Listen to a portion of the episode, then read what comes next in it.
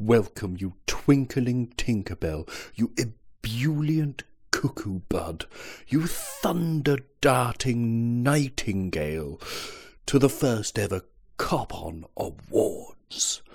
My name is Owen, and I'm really thankful to have you with us. You, the adored, the fated listener. Thank you. I hope you enjoy listening to this show in which we find out which rosette shall be pinned to which stallion. It's a celebration. It's a tribute. It's a shrine. It's the Cop On Awards. What a moment, guys. I'm absolutely thrilled to be joined by Shane and by Karen in the United States and India, respectively. Um, it's two weeks uh, to the day uh, that we beat um, Tottenham to lift our sixth European Cup. My first question, because I don't think this glory has been celebrated enough. I'm sure United fans have had enough. I'm sure Everton fans have had enough. But we have not made enough of this. We shall troll every rival fan for the rest of the summer and the autumn and the spring. And then maybe next year uh, we can win it again. Uh, we are the European champions. Karen, I'm going to start with you. Um, my my question last week was about processing the information that we are still taking a little bit of time uh, but I'm getting more and more used to it i'm loving it more and more it's making me walk taller with my shoulders back and just think you know every time i see the color red i'm like ah that's the color of the european champions top. I mean, it's it's Liverpool, Liverpool everywhere. The glory is everywhere. How are you feeling? Have you processed the fact that you are a European champion? Uh, hello, Ben. Thanks for having me. Um, my answer still stays the same as the last time. I'm gonna take it slowly because the more slowly you take it all in, the more enjoyable it is. And obviously, um, I can't stop watching all the videos uh, the reactions, uh, the celebrations uh, of the players, the fans, and everyone. And um, I still can't, um, um, I still can't stop watching it. And I really love it because um, it's been a really long time since we won a European competition or or any major trophy. Um, because the last one was uh, the FA Cup in 2012, I believe. And um, yeah, it's been a long time since we have won a major trophy. And now since we've won the Champions League, um, I think it's incredible that we've won it six times. The most successful team in Europe, uh, English team in Europe, and uh, we're gonna we're never gonna stop to win more and more Champions League trophies. I'm still gonna celebrate. I'm still gonna walk proud that we won the European trophy for the sixth time, and the seventh one is in coming next year. Um, but yeah, it also depends on how the season progresses and what teams you follow. That is all secondary. I don't really want to think about it right now, but I just want to think about that we won the sixth one and the seventh one is incoming. So let's just do it. Haha! Already got the eyes on the seventh one. That's really cool. And you said that you've been you've been uh, um, looking at lots of images, Karen. I mean, like specifically which ones because I'm, I'm interested i mean have you been looking at the goals back because i haven't really been looking at the match itself but just the photos and the videos of the parade and also various like season reviews on a particular player. Like I saw a YouTube video yesterday of Trent, and it was his best passes of the season, and it was beautiful to watch. It was like watching Picasso paint, Picasso in his prime, just after the blue period. It was absolutely superb, wonderful season by Trent, and I love watching those videos. What kind of images are you ingesting, Karen?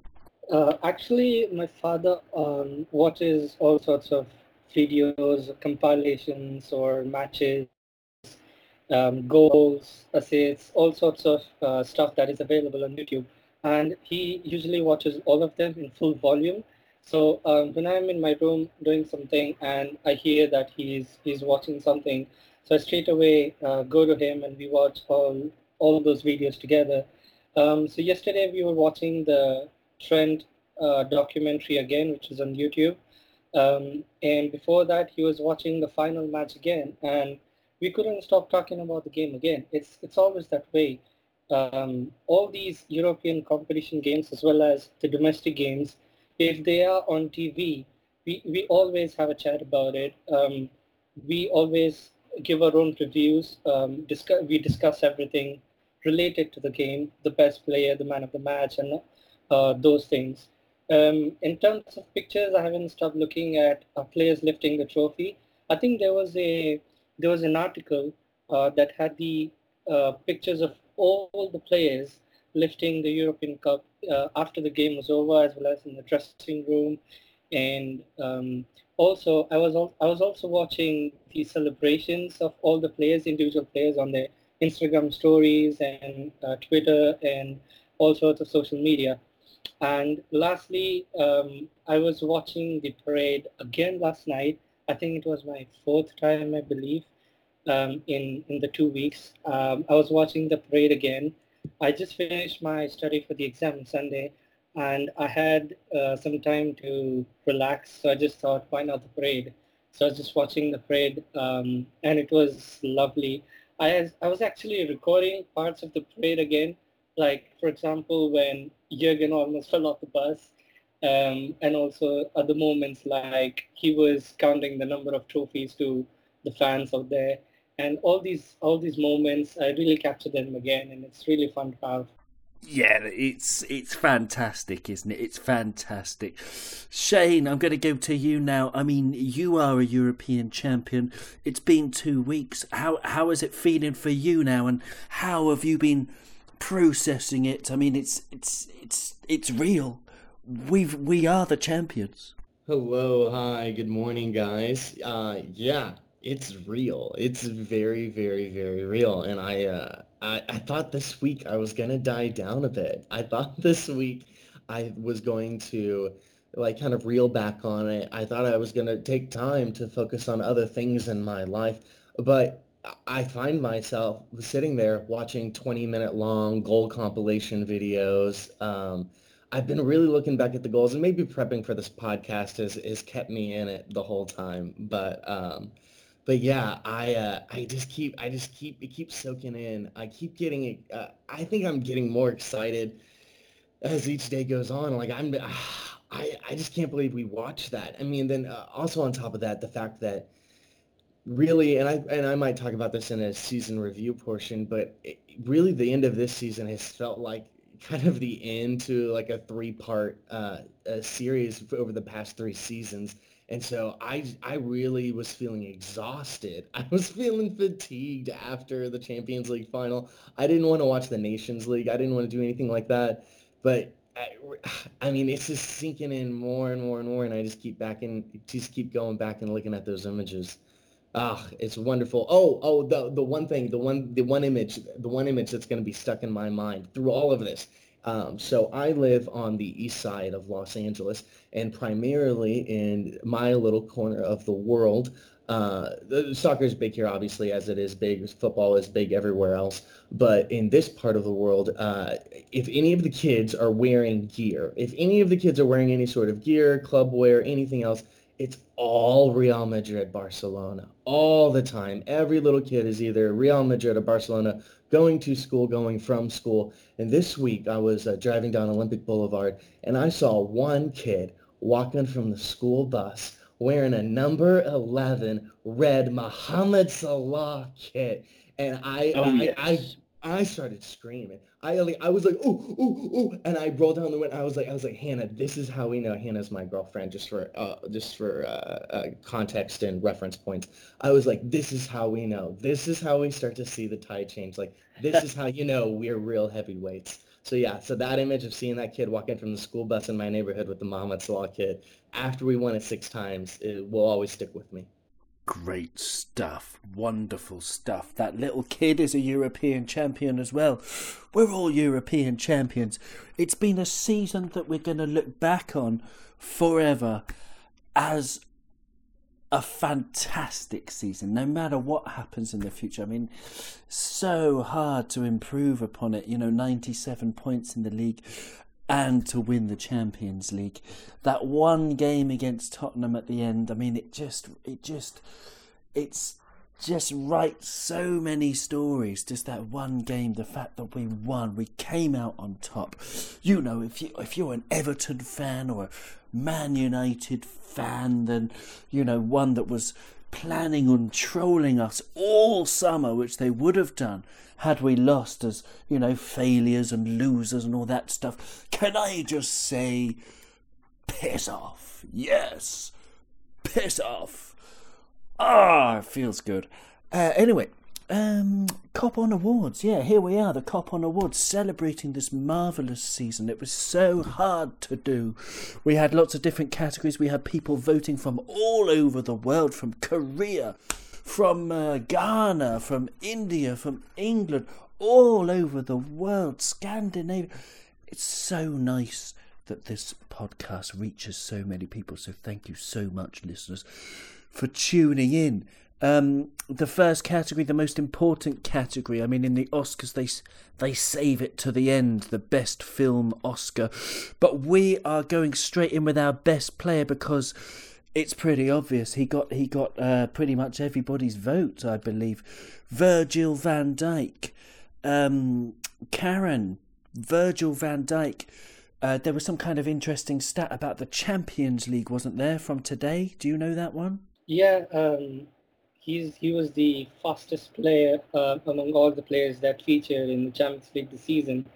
It's really incredible. He left behind the likes of Bale and um, Kylian Mbappe, and it's it's really good. I mean, uh, the second, uh, uh, I think in second position it's Leroy Sané, if I'm not wrong, um, and to and to beat everyone and be on the top, I think it's really incredible. It is totally incredible. Um, and I was just double checking whilst you were whilst you were answering that, and and yes, it was unanimous. Everybody voted Virgil as our player of the season.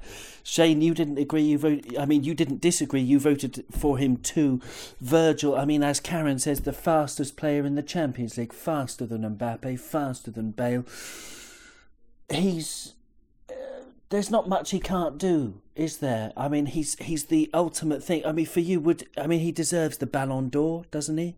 What a player! Yes, he does. I mean, there's so many stats that we could list right now. I mean, at this point, it feels kind of silly to even list stats because we've been listing them all season. I mean, I'm sure one of you guys have uh, his stats if we need to bring him up, but he's been absolutely incredible. Everyone knows that. He's been instrumental in shoring up our defense. He's provided uh, solid, uh, solidity through the spine of our formation. I mean, he really brings uh, leadership in the dressing room and on the pitch. I mean, I'm trying to come up with another word other than perfect, and, but he's been perfect. Ultimately, uh, we we unfairly ask that of our players in the sport. We ask them to be perfect, and they almost never and pretty much never live up to it. But this season, he's delivered. I mean, yeah, give him the balloon uh, Ballon d'Or, give him new terms, build him a statue. He's the best player. Absolutely, they should name they should name Her Majesty's battleships after him or something. I don't know. You you, you can just I don't know name parks and gardens and streets and I don't know everything after him. I mean, it's interesting you mentioned perfection there.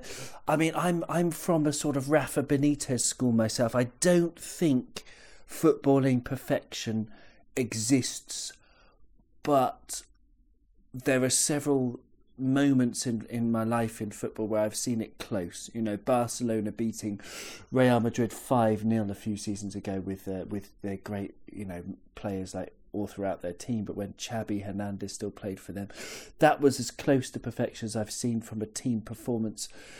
But then, you know, beating Barcelona 4 0, that was almost perfect. And Virgil van Dijk he is our player of the year. He's the Cop-On's player of the year uh, as well. You know, congratulations, Virgil. I don't know exactly what you might, what you're going to win. Maybe a golden, something golden, like a packet of uh, golden Graham cereal, or some, you know, I don't know, golden, a golden delicious apple, or maybe sort of gold-plated custard cream. Our next category is the most improved player. Now, this is an interesting one um, because I want to start with people who had honourable mentions, and there were two players who had honourable mentions. Um, one is Trent, and the other is our captain Jordan Henderson, and I don't like the, before we get to the winner. It's Trent and Jordan Henderson. So, uh, Shane, I'm going to stay with you. Our captain, Jordan, his big improvements this season. What have you noticed for his big improvements, even though he's not the winner? Uh, some big improvements for Jordan Henderson have been just part of it has come positionally. Uh, a big improvement also has been perceptionally. Uh, well, I guess yeah, perceptionally. I don't know if that's exactly the right word, uh, but people's perception of him has definitely improved, and that's through uh, shifting him up in position. Um, also, I've noticed uh, one moment in particular in the season. It was when it was when Jordan. It was when Jordan was taken off. I can't remember the match. Maybe you guys can rem- remind me. But there was a moment when Jordan put his head down. I believe it was in the later part of 2018, the Premier League. Jordan put his head down when he was getting subbed off, and he walked past Klopp, and Klopp went for that high five handshake, and Jordan, like you know, was walking past him with a with a bad attitude, and Klopp called him back and it became a headline and he's like hey you didn't shake my hand and they had the handshake and there was there was that moment there where i think jordan henderson really even stopped giving himself the allowance to even have a bad attitude. And he kind of took that step as a leader to to be on his p's and q's to cross all of his t's and dot all of his i's to uh, to so to speak as a leader, and he really stepped up to the challenge from there. And I believe Klopp actually, I mean, Jordan Henderson was a great leader prior to Klopp in terms of his, you know, daily regimen and the the example that he sets.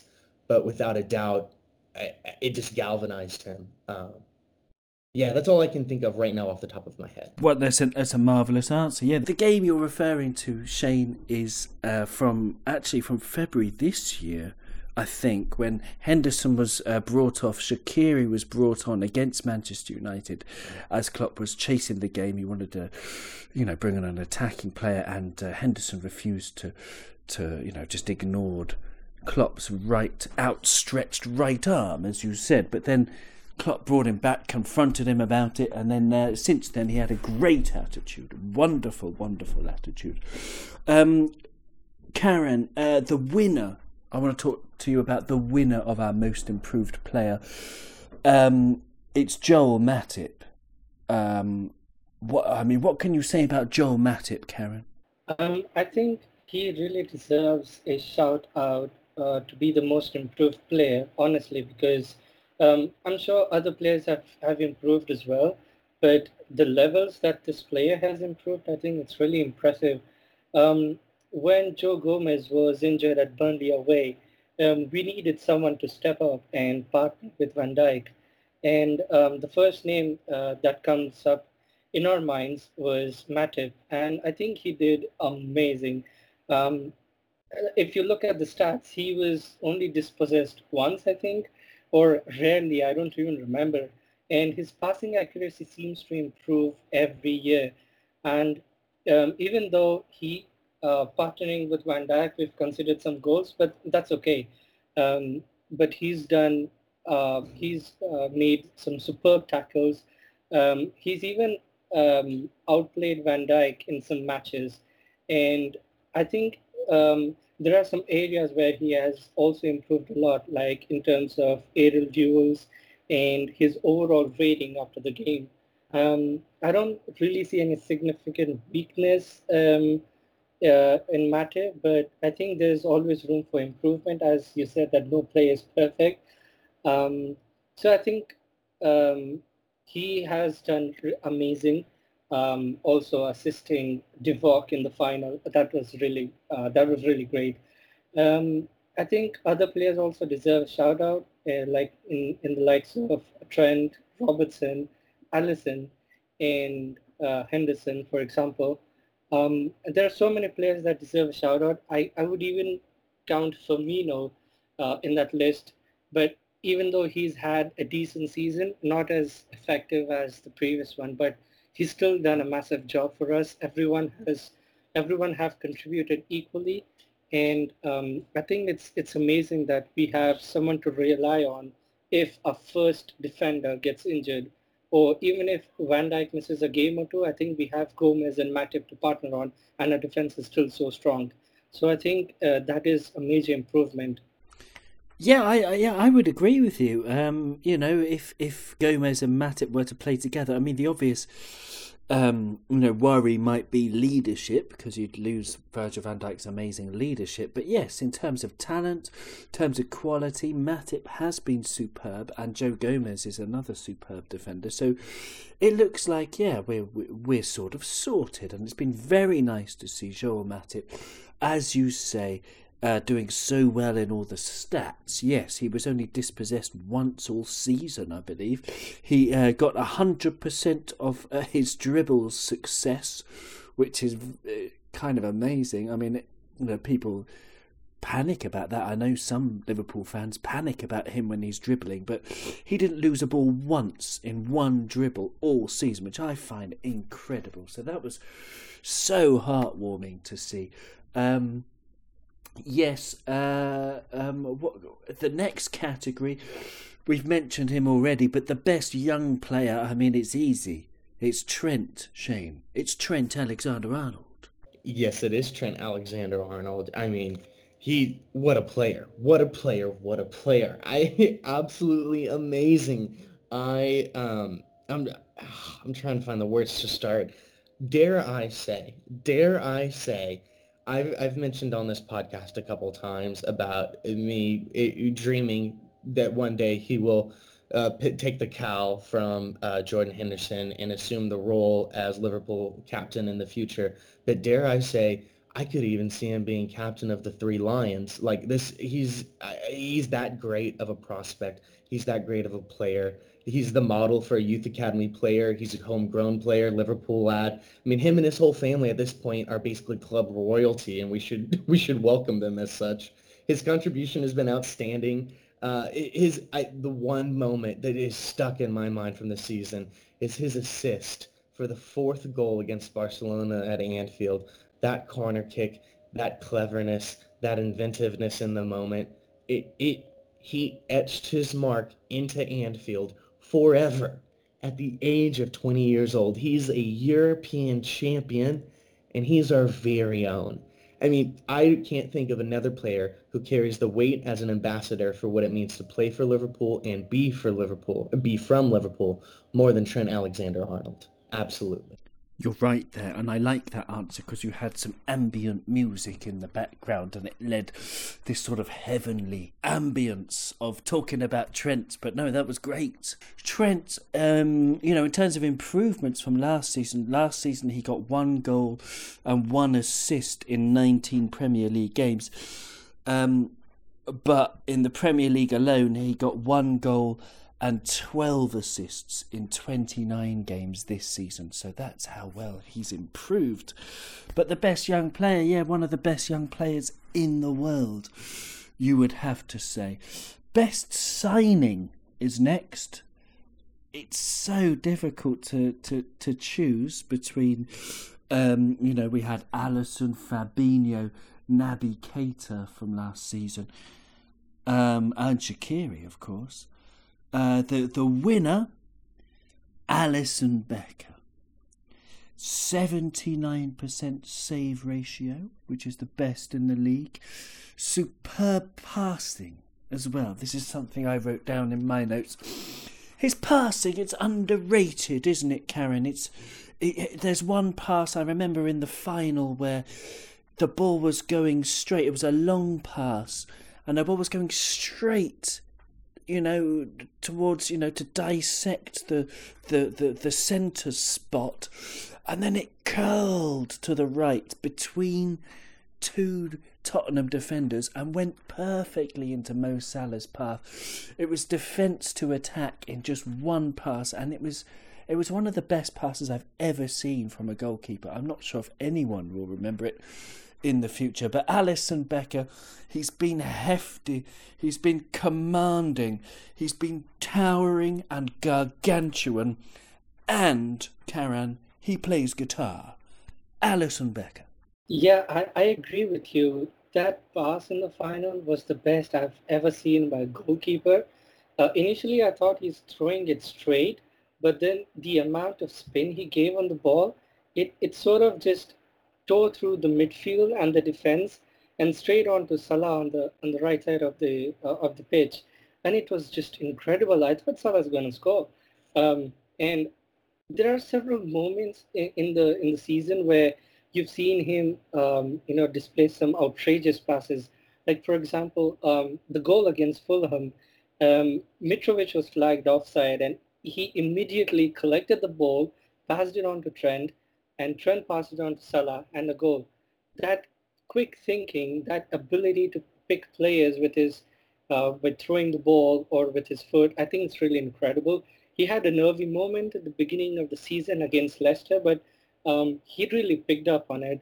And one special moment, I think that I think some some of us have forgotten, is that the outrageous chip over a player he just did in in the box, and we just thought that you know the player's just gonna steal the ball off him, and it's an open goal. But then the way the way he just chipped the ball over him, I think we should give we should give a Ballon d'Or to him for that. I know I'm just exaggerating, but I think it's really massive. Um, there's several other passes that we can think of, um, including the one in the final. So I think he has really learned the Klopp way of playing football from the back. He has improved that aspect totally. I mean, his saves are just incredible. You can't just pick out the best save, but uh, the number of saves he made in the final, um, I think they were they were amazing, and I think they were the most saves I think in the final, if I'm not wrong. And those saves actually won us the final. Um, and obviously, you can uh, pick out one one save that actually led us to the final, which was the save against Napoli in the final group stage game. If he hadn't made that save, we would be playing in Europa League.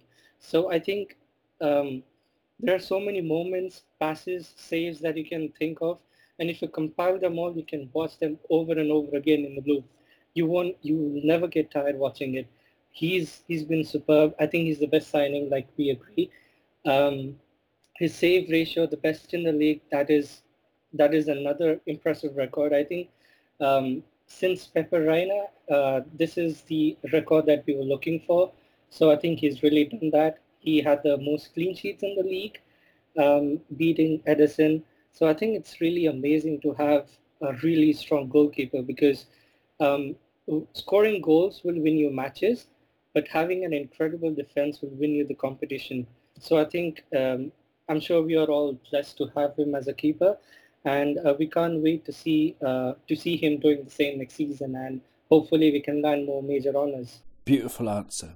Wonderful answer. Yes, yes, you covered a lot there. Yeah, uh, you're absolutely right. We we feel blessed, don't we, Shane, to have him. But uh, what do you make of the others, Shane? The the um, you know um, Fabinho, of course, defensive midfielder, has been majestic, um, and then Naby Keita Xherdan Shaqiri.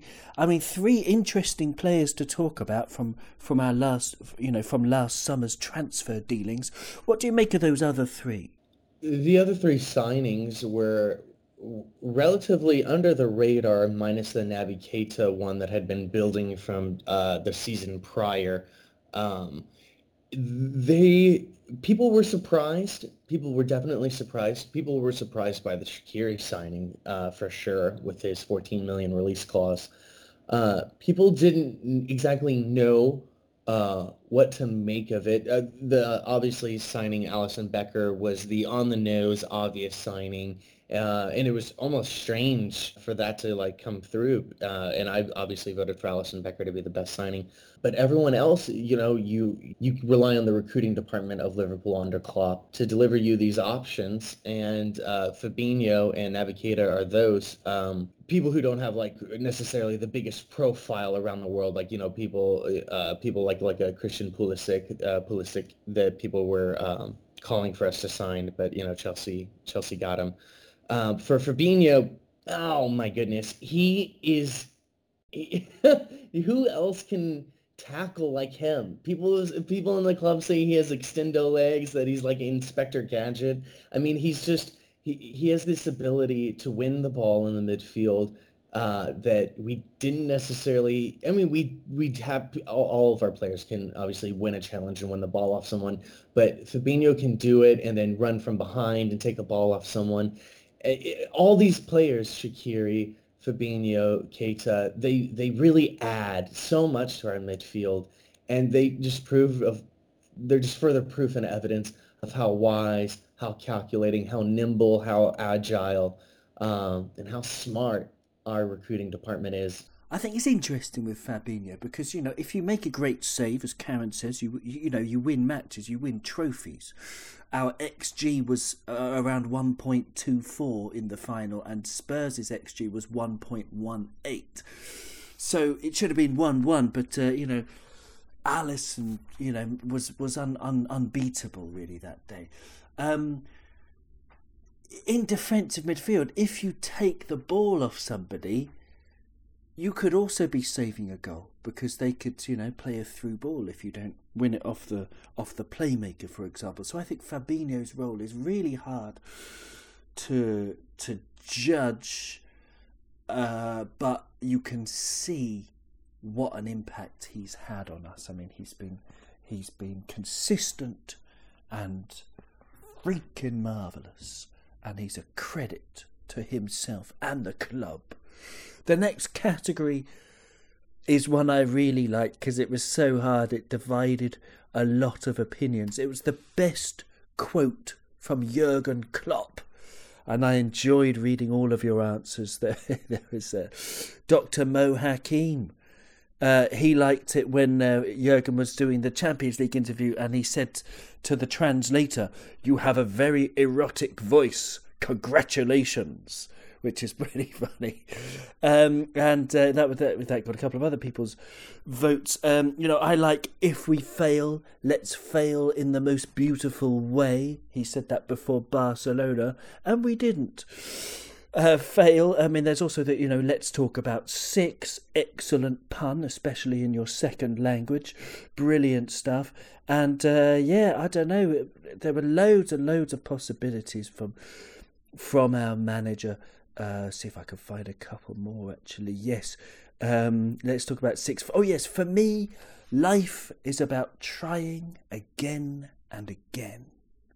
That's a good one. That's a very good motto for life. Uh, I like the Liverpool is an emotional club when he's talked about the emotions of Liverpool. But the winner, the winner is the fact that he called us mentality monsters. And even in one interview, he said, fucking mentality monsters. This is something that belongs on a t shirt. Um, Karen, I mean, Jurgen Klopp, if you were a football, try and imagine you're a footballer, right? You're playing. Uh, for your for you know the Indian national team and Liverpool are interested in signing you or Real Madrid or Barcelona are, are interested in signing you, would you be tempted away from the Spanish clubs to come and work for Jurgen? I mean, that is that is such an obvious question. Um, obviously, you would you would go for Jurgen because his charisma, his energy, and the way he just transforms it to his players, I think it's really incredible. I haven't seen any manager do that.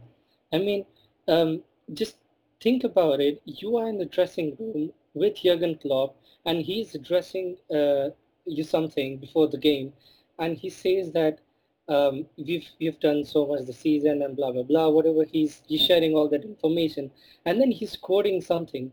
Wouldn't you feel so motivated and you go out there and do your best? You would want that rather than just winning the La Liga or something every year. I mean, why would you want that when you have someone who can push you beyond the boundaries so that you become the best and you can achieve something with the club. I mean, that's the kind of manager I would want to work for. No matter which team was I playing for, it, it's okay, that was in the past. But where I am now, that matters. And where will I be, that matters. And if I am managed uh, under Jurgen, Klopp, I think it's a dream come true. I would I would love to play for him. I think in my next life, if I want to be a footballer, I want to be a player for Jurgen Klopp. Damn right. Yes. If reincarnation does exist exactly, I'd like to be reincarnated as I don't know, Alisson Becker, maybe. Um, absolutely fantastic. Um, um, Shane, uh, the next one we've got to move on. Best celebration and best haircut were both won by the same person. Of course, Bobby Firmino. The best celebration. Bobby's one eyed pirate thing uh, after he, you know, lost temporarily, got, got a whack in the eye. And remember, his eye was bleeding or something. It's a horrific looking injury. A few days later, comes back against PSG, scores the winner after coming on from the bench. Bobby Firmino's got, also got the best haircut with an honourable mention to Divock uh, who was second in that list. But uh, yes, I don't know. Bobby Firmino, I think about him and I just I feel all warm and fuzzy. Shane, he's uh, he's. I noticed one stat you could throw at people who still don't understand what he does. Um, Harry Kane was is known for being a really good passer of the ball uh, from a number nine. He's he's he's very creative. He's very good passing stats. He he he can completed seventy three percent of his passes last season, uh, whereas Bobby, our number nine, our withdrawn number nine, our false number nine, who keeps it so real, is on 81% pass completion. He wins tackles, he keeps the ball in the tiniest of spaces. He's got tricks, he's got flicks, he's got intelligence, he's got movement. Bobby Firmino, Shane, the best haircut as well. Yes.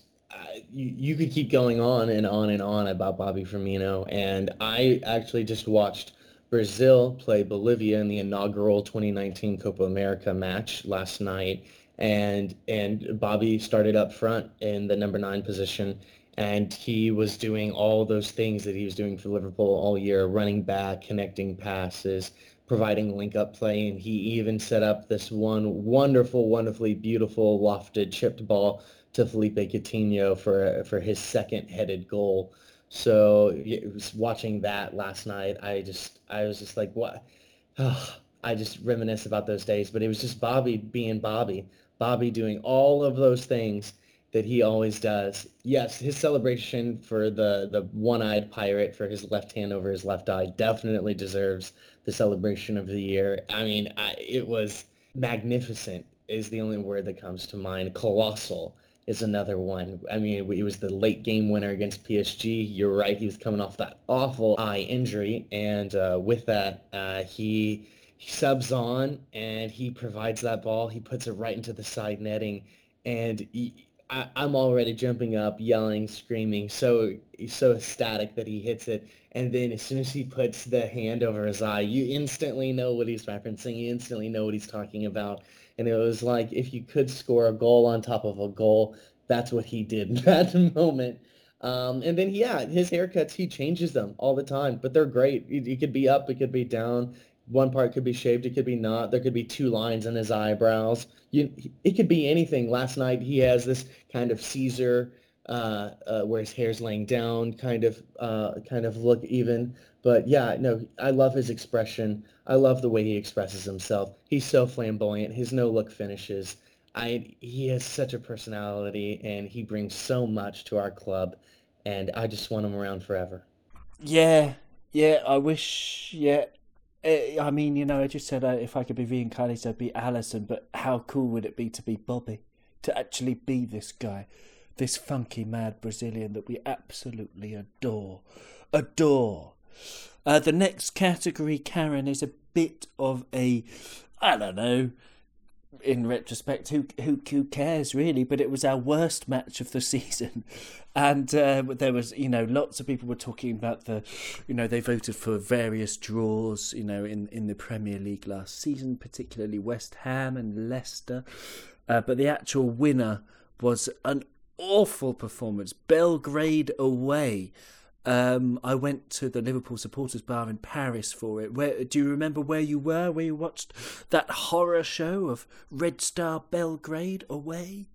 Yes, and I was at home and I was watching the game alone. Uh, my dad was not feeling well, so I remember he sleep uh, he slept early, and I was watching the game alone. And I just I just wanted to watch the whole game so that I can pick out the moments that were horrible but it was it was an awful game, and I can't really think um, what parts were horrible. I haven't had the time to go back to the game again, but I think it was it was a worst away game. And uh, like you said, some of those draws really hurt us. In particular, the the away uh, game against uh, the United.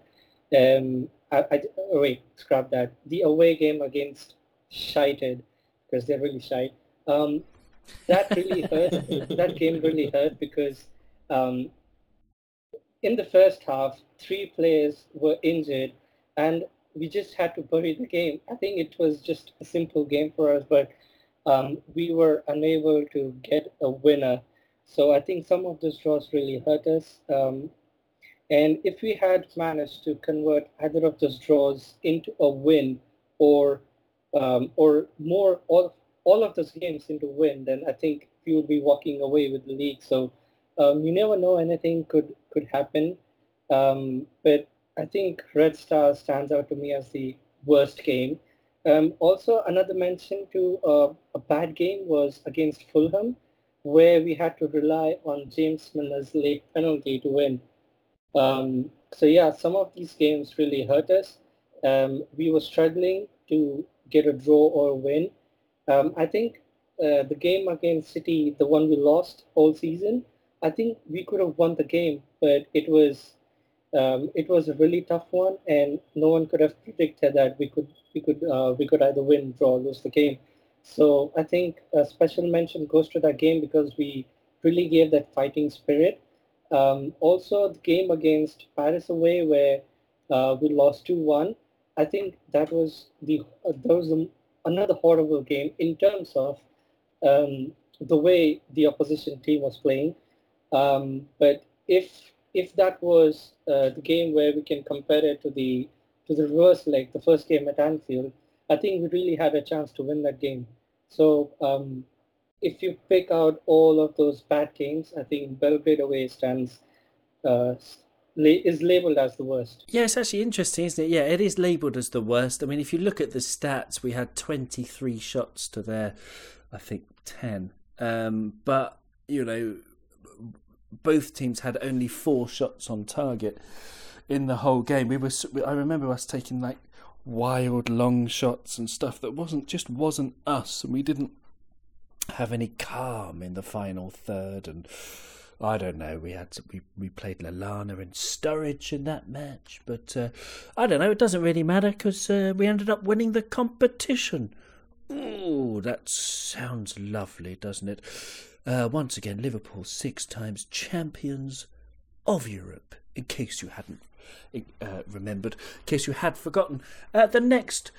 Um, I'm going to stay with you, Karen, because the next one is more positive and it's the best goal, the goal of the season. Now, this is something that is hard to decide because there were so many, and people voted uh, for lots of different ones. Um, but the one winner was Mohamed Salah against Chelsea. Now, I want to give you some other options because it's easy to forget exactly what uh, you know all, all, of the amazing goals that, that, that were scored this season.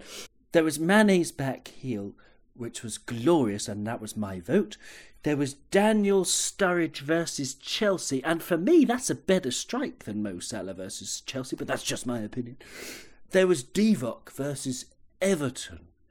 There was Divock versus Spurs, and there was Divock versus Barca from that corner ooh, they're all just lovely, lovely moving images in the memory that we will cherish forever, aren't they, Karen? What was your choice, Karen? Do, do you agree with the majority? Do you endorse this democratic system of voting and say yes, it was Salah versus Chelsea? Yeah, I think it's it actually I I was in a dilemma because I think the goal uh, Sturridge goal against Chelsea was I think that was really hard, um, but uh, so was Salah's goal against Chelsea. So I was I was really confused as in which goal was the best. I've watched both of those goals again and again, but um, I just had that feeling that I think most uh, Salah's goal was was harder at the end. So I, I picked that one as uh, my favorite goal of the season. Um, but yeah, and all the other goals that you mentioned, um, like Mane's chip, backheel chip, um, winner in the final, um, Mane's brilliance Bayern away, if you haven't mentioned that. Uh, the first goal where he completely destroyed Manuel Neuer. Um, that was uh, an amazing goal as well. And also another mention goes to Mane's opener against Manchester United. Um, the pass, uh, the weight of the pass from Fabinho, I think that that really set the goal, and Mane just had to just slot it in. Um, so yeah, there's several goals that um, that uh, that sounds really amazing, and uh, they are worth uh, to be considered as uh, our goals of the season.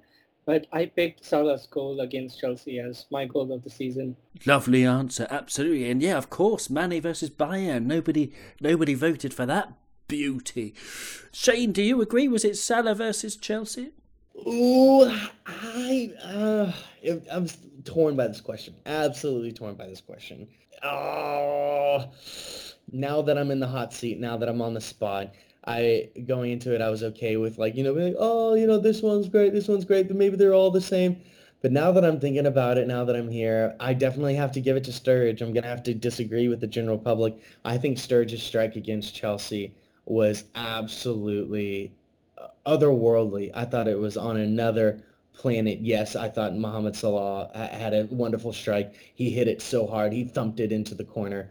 Uh, but the way Daniel Sturridge lifted that ball it was power and technique in a perfect yin-yang balance that I don't know if I will see again for some time. I, I mean, poor Kepa. Poor Kepa. We're just running a highlight reel on him in his first season being the world's most expensive goalkeeper. Yeah, I, I, I feel I you know I feel a little bad for him, but I definitely believe Sturridge's goal that it came in a moment when there was no hopes. Uh, Shaqiri had missed a sitter uh, from across um, off a half volley. He had completely put it uh, wide right of the post.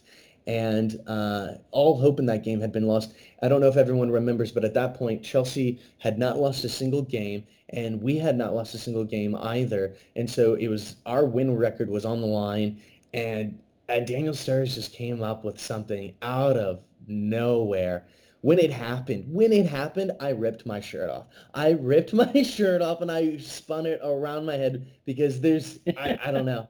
It was incredible. But yeah, I could go on. that sounds great. Excellent. And I hope you were in public marvelous stuff. Yes, I mean we got we we scored so many goals. Uh, I'm just uh, I don't know. I, I can't find the exact number, but uh, you know, uh, Salah scored 27, Mane 26, Firmino 16, and then amongst the rest, Milner 7, Origi uh, 7, Shaqiri 6, Van Dijk 6, Wijnaldum 5, Sturridge 4, Keita 3, three own goals. Trent scored one, Fabinho scored one, Jordan scored one, Lovren scored one, and Joel Matip scored one, and that's all of our goals from last season. And what a marvellous season. Yeah, so we've got three different opinions. Shane's picking Sturridge versus Chelsea, which you're right in context was was was absolutely wonderful. Such a turning point in the season. It also derailed Chelsea a lot. And uh, you know, Karen's going with uh, with Salah versus Chelsea, like lots of you uh, did, and uh, that was certainly a thunder cracker. But for me, Mane's back heel because nobody's ever done that before. you know, like people have curled shots into the top corner like Sturridge. People have bluted firecrackers into the top corner from 20, 25, 30 metres like, like Mo Salah did against Chelsea. But as far as I know, in 30 years of watching football, nobody has ever had their back to goal, known that the keeper was coming out, to, with your heel, hit the ball against the ground so that it bounces up over the on-rushing goalkeeper. I mean, that's imagination, that's creativity. That's why I love it so much. But now we're going to go on to our next one, another very, very difficult category. The most memorable image. Now, we've talked already about all of us having seen thousands of images since our victory two weeks ago, but the most memorable image, I'll give you a couple of, you know, words from what people said. I mean, I've got a, um, you know, list of some people. So, for example, Shawnak in Canada, his most memorable image was simply lifting number six. Uh, there was others like, uh, you know, lots of people voted for, you know, Klopp running onto the pitch and hugging Alisson after Everton. Lots of people voted for that. Uh, and then uh, there was, uh, you know, uh, Henderson hugging his dad. You know, uh, that's a good one as well. He's him hugging his dad. Uh, you know, Annalise Sakura, Linus Lovegaard voted for that one too. Cop on contributors. It's been a season of so many wonderful, wonderful images. The parade for example. And uh, before I tell you what the winner is, Shane, I want you to just go through a couple of them. You know, just the first ones that spring to mind now of, you know, iconic images of this heroic season. Wow. Yeah, that the first one that comes to my mind, aside from the start, is uh, uh, that first team goal. That first team goal against West Ham when Kate when Keita lays it off to I believe Robinson and Roberts, Robertson uh, then passes it off to Salah. That that just felt like the start of something electric, of something exciting. That image continued all the way uh, with an incredible start to the Everton match. I mean, my goodness, we could go on. We could we could probably dedicate a whole podcast to that, to the end of that game, and with Virgil's slice, with Jordan Pickford's amazing volleyball skills to uh, to Divock's header, it was I I mean, and then Klopp running onto the field, and then oh, my goodness, uh, one image that comes out is Joe Gomez breaking his leg. That was hard at Burnley. That was definitely a sour note. Things felt perilous a little bit in defense in that moment, but little did we know that Joel Matip was about to step up to the plate. Um, Oh, Shaqiri putting two goals past United. Oh my goodness. It's just going on and on and on and on and on for me. The lifting the European Cup. But for me, what I voted for was the parade. The parade was something I I felt like it felt like Christmas. It felt like Liverpool Christmas was just bleeding straight into my eyes. I just could not even I just could not even it was just beyond joy just and it was so long. It was hours and hours long on the Liverpool FC TV Go uh, platform. Uh, but it was amazing coverage, amazing access. I know uh, there had never been such access and coverage and such detailing that in tandem with the player social media. You could not get enough access in the moment live of that parade than what we did. I mean, in unimaginable ways, I'm sure, in the future. But the parade just brought me so much joy for so long to see everything, all the red, all the white, all the red and the gold. Oh my goodness, the parade, the parade felt, uh, it just became this moment for me where no matter, it's a goal for me now. It's definitely a goal for me and my family for next, if we can, next time or whenever Liverpool lift a major trophy, to if we can't be there for the trophy or anything else like that, but to no matter what, try to save up and just to go to Liverpool just for the parade because that seems to be almost even more enjoyable than going to a game that wins it. Um, and then in that parade, there's this one moment where Jurgen Klopp pours a beer onto Rhian Brewster's head, and it is just, it's just pure joy. yeah, poor Rhian poor Rhian, he got it a bit during that parade because, you know, another time he was being interviewed and Richie Partridge, who's like uh, one of our first team coaches, he um, you know, he was like, "Well, how many games have you played for Liverpool?" And Rhian was forced to say none. I, I felt bad for him actually, but yes, that was pretty funny. With Klopp pouring a beer beer on his head, and and Rhian can prove his worth next season as he will. Yes, so many images, Karen. Um, what stand out for you, or you know, off the top of your head right now? The most there are so many moments that uh, that come to my mind when when you when if I have to pick one, it would be Henderson lifting the the Champions League trophy uh, for the sixth time, um, because it really shows how much he wanted uh, to to lift the trophy, how much Klopp wanted, the city, the fans, and everyone, all the Liverpool fans um, but a really, really special mention goes to Henderson hugging his dad. Uh, there are several other moments that uh, you can pick out. For example, Klopp's fist bumps after the game, um, and um, you know the celebrations. For example, um, Milner's old man celebration, um, the team celebration when we defeated Barcelona. There are so many moments, um, and uh, the one you mentioned where Jurgen Klopp ran onto the field and hugged Alisson after Divock scored the winner in the Merseyside derby in the most beautiful way I can imagine because I still remember, um, I think before the game, or a few days before the game, uh, Pickford claimed that he doesn't make mistakes like Alisson does. And he just made a horrible mistake in that game, and it cost them the derby and three points.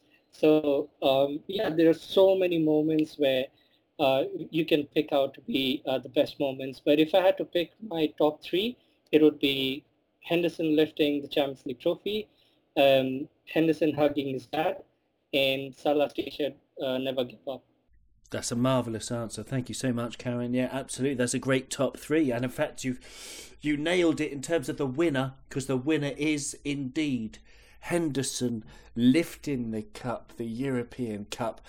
I mean, I had imagined him doing it um, for for years. I imagined, you know, Henderson lifting any cup as a captain because, of course, he that was his first one, and I'd often imagined it. And I thought him just, you know, going up there, getting the cup, you know, lifting it with a roar.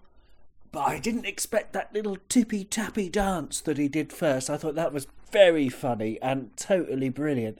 Um, moving on to our very last category, then, the very last one is the best song. And the best song of the season, the best chant that got everybody going. And it often became a sort of um, like a loop, like a kind of mantra, like this tribalistic group meditation. Of course, I'm talking about Bobby Firmino's Si Senor chant. And so let's finish these Cop On Awards by talking a little bit about the crowd. And you can't deny it, can you, Shane? That there is an obvious link between the players, the manager, and the fans that hasn't, you know, existed for many years, I think. And it's everybody's on board, everybody is you know, believe believing that we can win now. We we were doubters, now we believe. Um, you know, what can you say about the Liverpool crowd, the Kop, the fans around the world like us, Shane? There's so much to be said for the for the supporters, for this fan base that we call home, that we call family.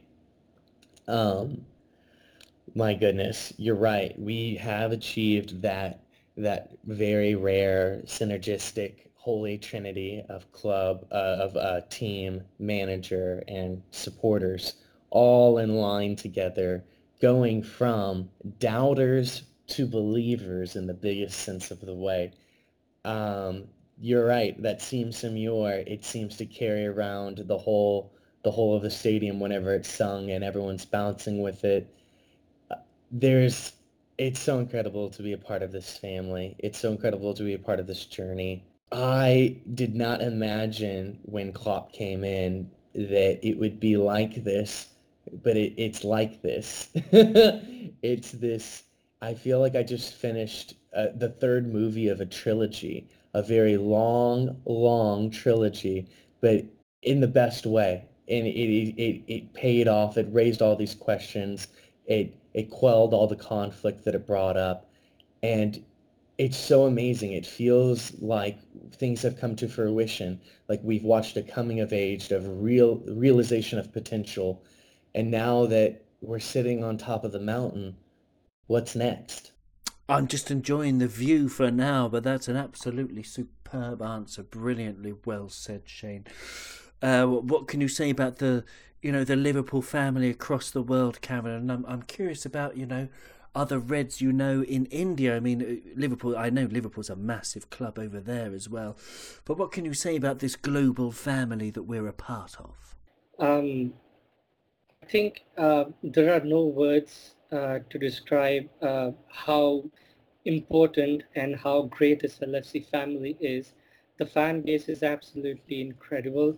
Um, I, was I was in Bangalore in 2017, I think, uh, where there were uh, there was a Premier League event, and uh, the the opening game uh, in that event was Liverpool versus Manchester United, um, and uh, the likes of Alan Shearer, uh, Robert Pires, and John Barnes were there, and um, the amount of Liverpool fans over there, I mean, it was really incredible. Um, it was really fun to connect with all of them. And I know that there are more uh, Liverpool fans out there in India, and unfortunately they couldn't attend the event. But I, I really know that there's a huge number of Liverpool fans in India, in Asia, and in the world. Um, and it's really great to connect with them in person on social media and Twitter and Instagram. And um, I really, I'm really blessed that um, I know you guys as Liverpool fans, uh, our Cop One podcast group, and some of the great accounts in, in Twitter and Instagram. Um, I think if I have to sum up, uh, if I have to describe the LFC family in one word, I would say amazing. Um, and also to speak about the best song, um, my best two songs are actually Si Senor and Van Dijk song. Um, I was in uh, Mahabaleshwar a um, few months ago, and we were trekking uh, up and down the hill. And actually, to be motivated, uh, complete the trekking, I was singing both of these songs, um, and it's really great. Um, uh, and also, a special mention uh, also goes to uh, Alisson because I think he really deserves a song. And um, I'm just reminding Alisson if he's if he's listening to this podcast, that he agreed um, to do a boss night if we win the Champions League or the Premier League this season. So I think he should really um, attend the boss night event. Um, it, it's really amazing to see those celebrations, the amount of fans that turn up to these events, and they show their uh, motivation. They they really love to speak a lot about the game. It's really positive and an energetic atmosphere to be around uh, uh, an LFC fan. Yeah, it's terrific. It's terrific. It's amazing to be a to be a part of it, and thank you so much for your for your contributions this season, Karen. You've been absolutely brilliant. It's just been so nice talking to you on Cop On. Thank you as well, Shane. Um, and just before we go, um, I just want to quickly remind everybody, including the dear listener, how lucky we are not to be Everton fans, uh, because you know, for example, there's there's a great account called at Everton Oslo on Twitter, and uh, you know, I don't like to laugh too much, but this guy is he seems very um, antagonistic towards Liverpool fans, and um, I mean, we just got to be happy we're not him. You know, he's he says ridiculous things like uh, you know, the Champions League should be for the champions only. So therefore, he uh, would negate pretty much every winner over the last 20 years. And uh, Liverpool won the Champions League or in the old format four times. So maybe he wants to go back to even more Liverpool domination. We've got to be happy we're not at Everton Oslo, who's obviously very upset. And another one, Duffy EFC, with the Premier League introducing VAR and foreign referees, Everton will finish above Liverpool. He said that on the 21st of May. He said, Remember this tweet. I will, Duffy. I've saved it. And, uh, you know, one more thing from at Mini Chats Show. Funny thing is, even if Pep leaves, Liverpool aren't winning the title next season. They blew it this season, and with VAR, they don't have the mental capacity to go again. It doesn't even make sense. Their cycle ends this season. Winning the Champions League will be their peak. As always, top players will leave Klopp, who is a stepping stone coach. Now, you gotta be happy, guys, that you're not these silly, silly fans. There's a there's a dog who's barking outside, probably because he heard me talking about Everton with their supersonic hearing, and he doesn't want to hear any of that shit. So, guys, thank you very much for joining us. It's been the first annual Cop On Awards.